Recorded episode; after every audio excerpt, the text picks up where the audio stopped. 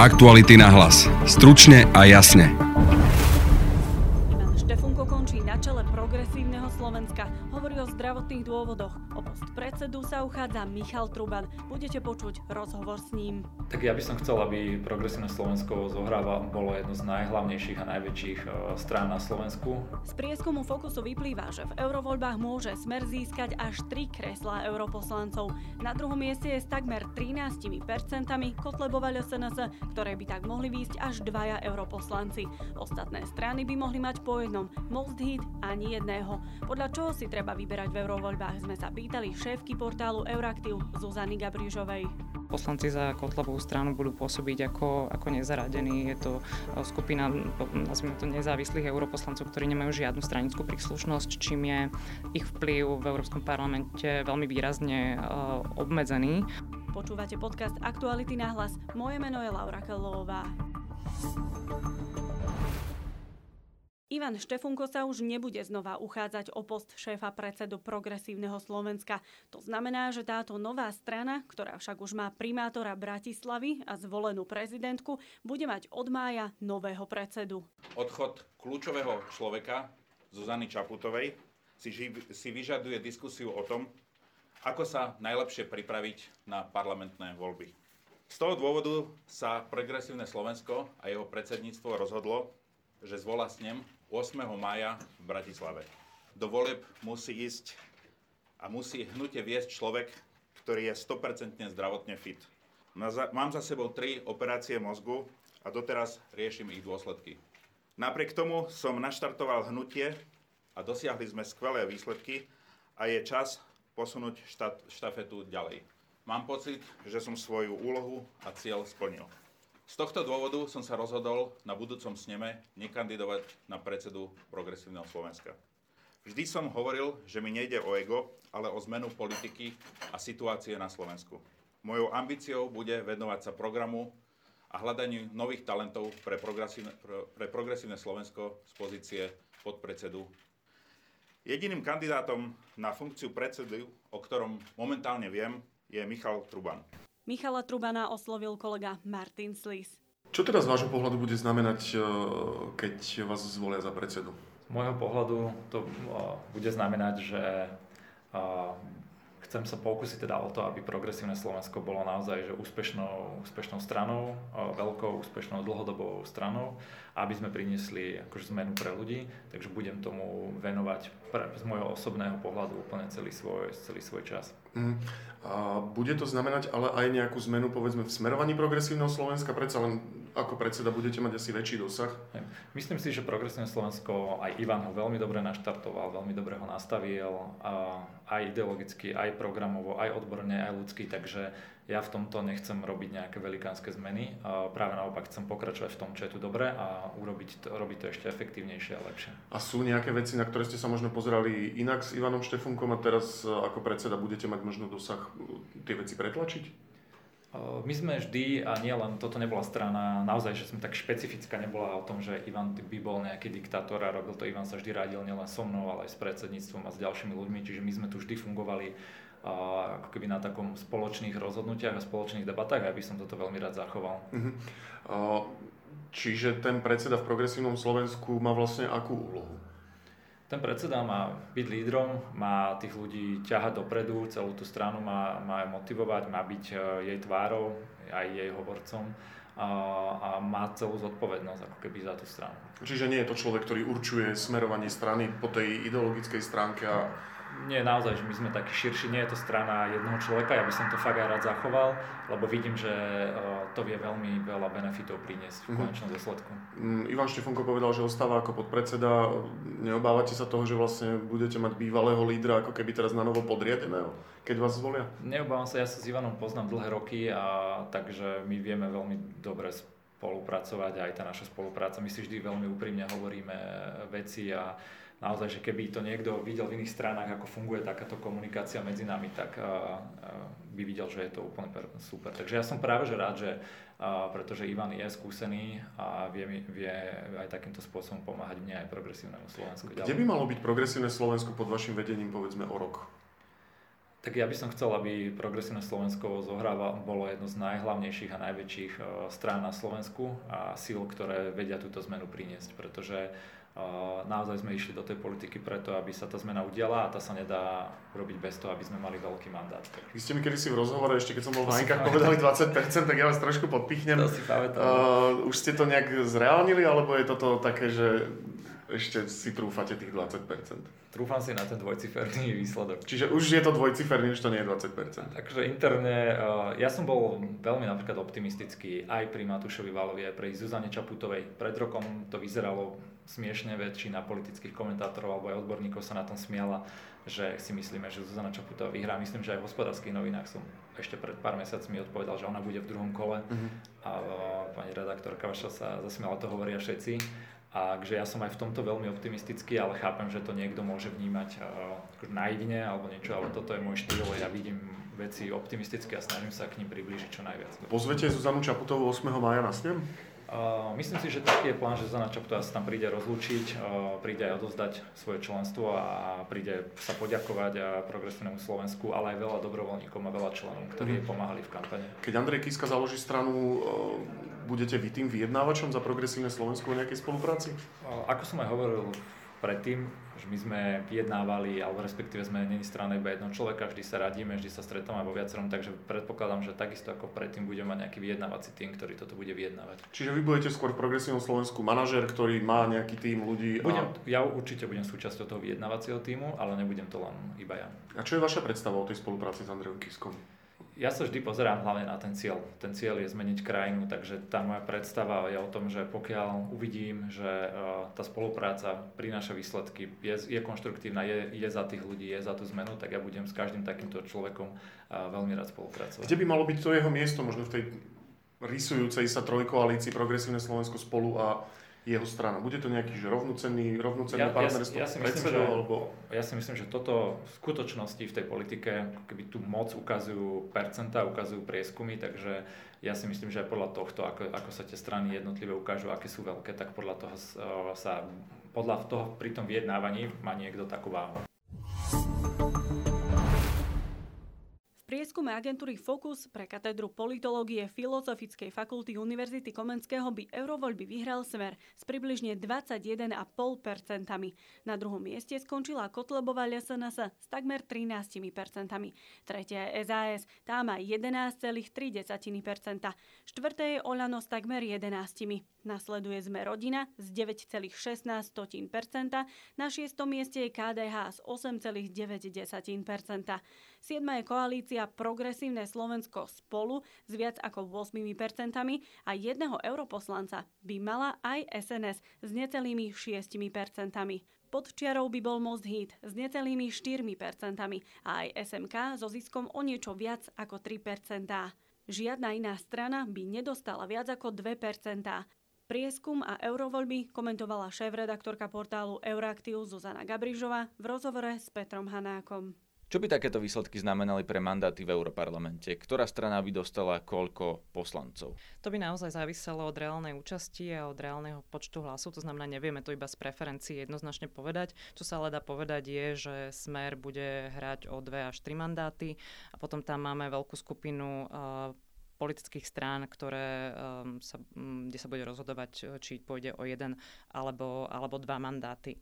To, čo z tohto prieskumu uh, vidíme a čo bude veľká zmena oproti predchádzajúcemu obdobiu, je, že to zastúpenie Slovenska v Európskom parlamente bude o mnoho viac uh, rozrobenejšie, ako tomu bolo uh, v tomto období a takisto výsledky uh, tohto prieskumu naznačujú, že poprvýkrát sa tam dostanú aj extrémisti v podobe Kotlebovej strany. Ak budú mať 13%, budú mať dvoch poslancov? To sa nedá z istotou povedať, naozaj veľmi závisí od celého toho vzorca prepočítavania, ktoré sa v eurovoľbách veľmi špecificky deje, ale teda áno, je, je reálna šanca, že budú mať dvoch. Podľa čoho by sa mali voliči v eurovoľbách rozhodovať? Ktorú stranu podporiť? Čo sú tie najdôležitejšie kritéria? Je to iné ako v parlamentných voľbách napríklad?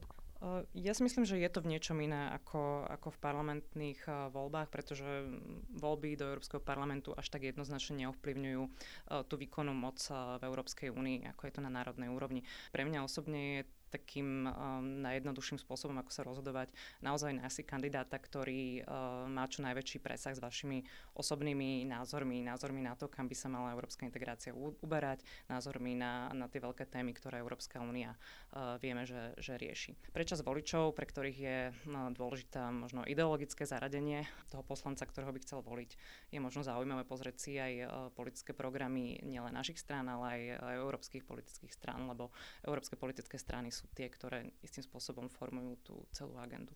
Poďme najprv na tie témy. Čo sú tie veľké európske témy, na ktoré by sme sa tých kandidátov mali pýtať? Čo nás má zaujímať, že na čo má ten kandidát na poslanca aký názor? Treba povedať, že rozhodnutia Európskeho parlamentu e, nie sú rozhodnutia Európskeho parlamentu samostatne, ale samozrejme Európsky parlament sa vyjadruje ku všetkému, čo rieši Európska únia ako taká. E, z tohto pohľadu e, jeden z takých najzásadnejších vecí, ktoré ovplyvňuje fungovanie únie dlhodobo na, na ďalších 7 rokov, je podoba európskeho rozpočtu. O tom bude rozhodovať nový Európsky parlament a teda aj slovenskí, slovenskí europoslanci.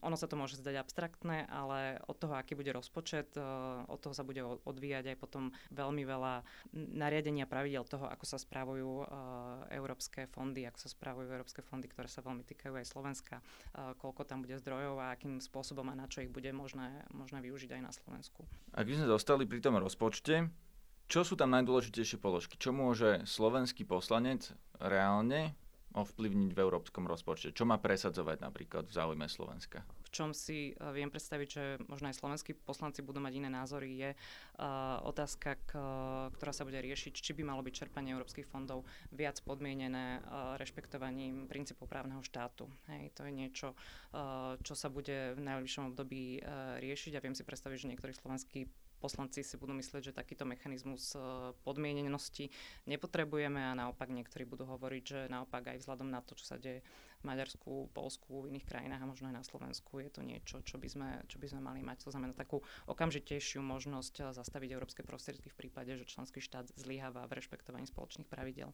Takže europoslancov alebo slovenských kandidátov na europoslancov sa máme pýtať, že či sú za to, aby Európska únia viac kontrolovala dodržiavanie pravidel demokracie a ak zistí, že ich štát porušuje, takže by mala právo zastaviť eurofondy?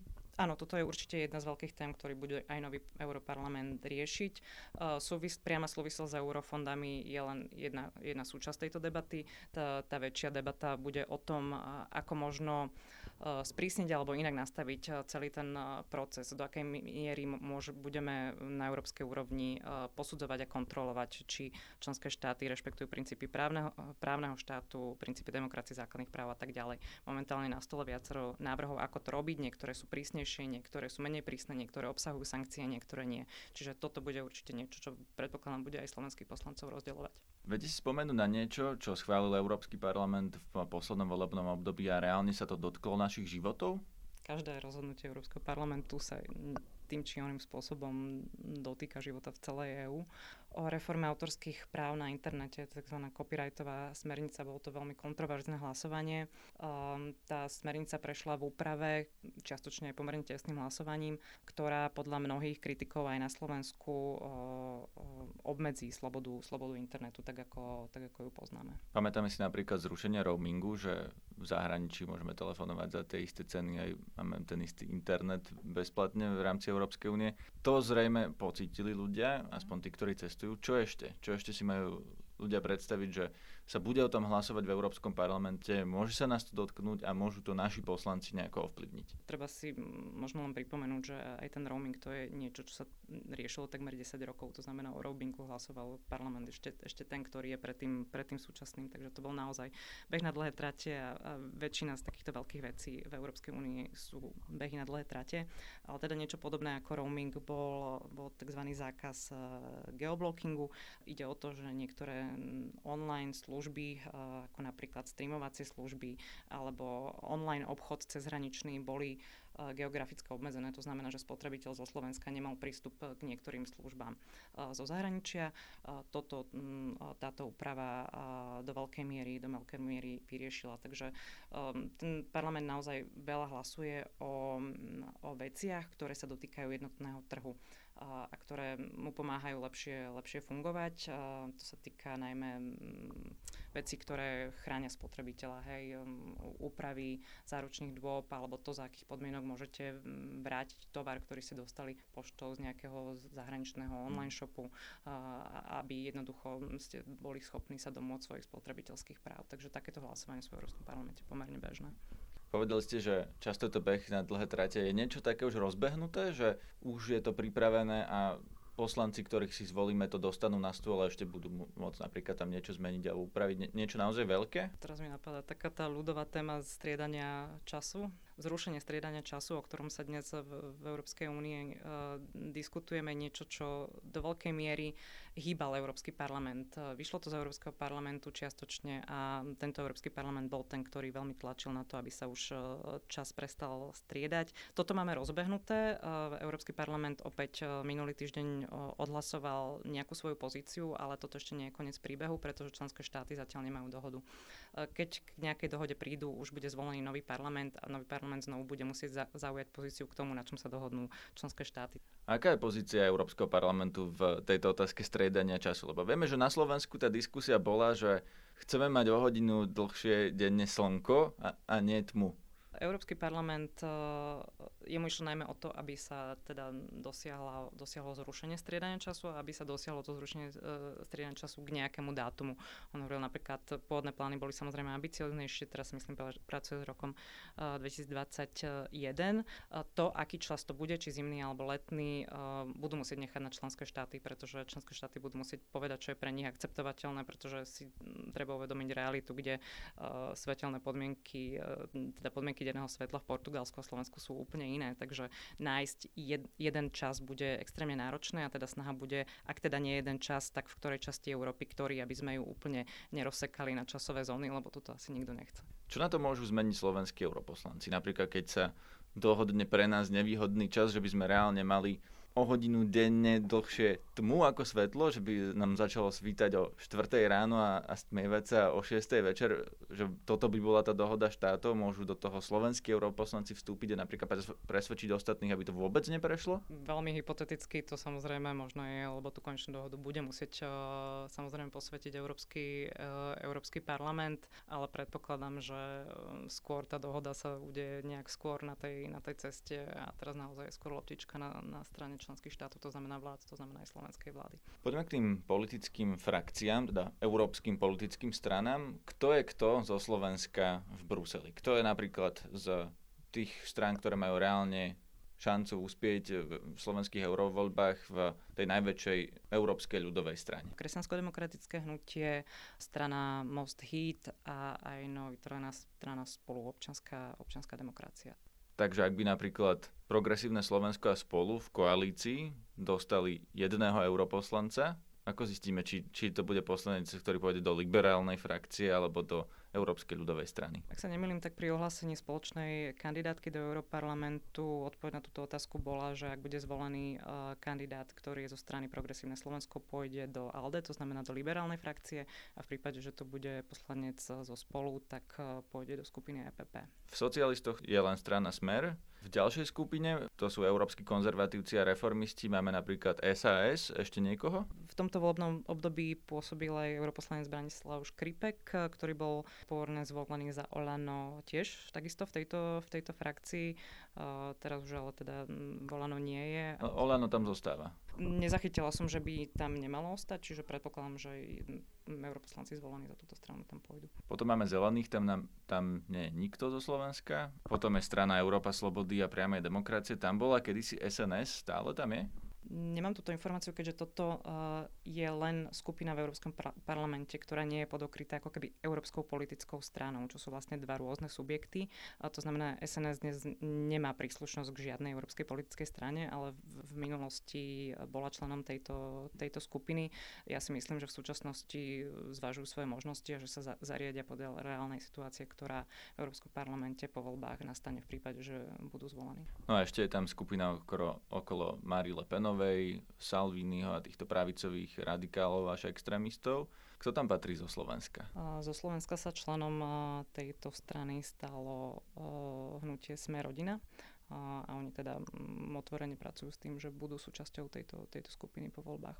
Je to naozaj skupina, ktorá je pomerne, dá sa označiť za krajine pravicovú a veľmi euroskeptickú. Ak by sa Kotlebovci reálne dostali do Európarlamentu s, napríklad s dvomi europoslancami, budú aj oni členmi týchto krajine pravicových zoskupení alebo nie? Ak by som to mala odhadnúť, tak si skôr myslím, že uh, poslanci za Kotlebovú stranu budú pôsobiť ako, ako nezaradení. Je to uh, skupina, nazvime to, nezávislých europoslancov, ktorí nemajú žiadnu stranickú príslušnosť, čím je ich vplyv v Európskom parlamente veľmi výrazne uh, obmedzený. Samozrejme, oni majú tie isté práva ako akýkoľvek iný europoslanec, ale, ale realita je taká, že, že bez strany je, je ten vplyv menší. Predpokladám to aj preto, že napríklad aj europoslanci za, za maďarský Jobbik nie sú v žiadnej európskej politickej strane. Skrátka, takýto naozaj úplne otvorený uh, neofašistické, neonacistické strany, žiadna, žiadne európske politické zoskupenie, dokonca ani takýchto krajine pravicových strán, ako je NF, uh, si uh, takýchto poslancov nezvykne uh, kooptovať za svojich. Takže oni sú príliš veľkí fašisti aj pre Lepenovú a Salviniho a týchto ľudí. Ja by som predpokladala, že áno. To je z dnešného podcastu všetko. Pustite si nás aj zajtra. Na dnešnej relácii sa podielali Denisa Hopková, Peter Hanák a Martin Slis. Zdraví vás, Laura Kelová. Aktuality na hlas. Stručne a jasne.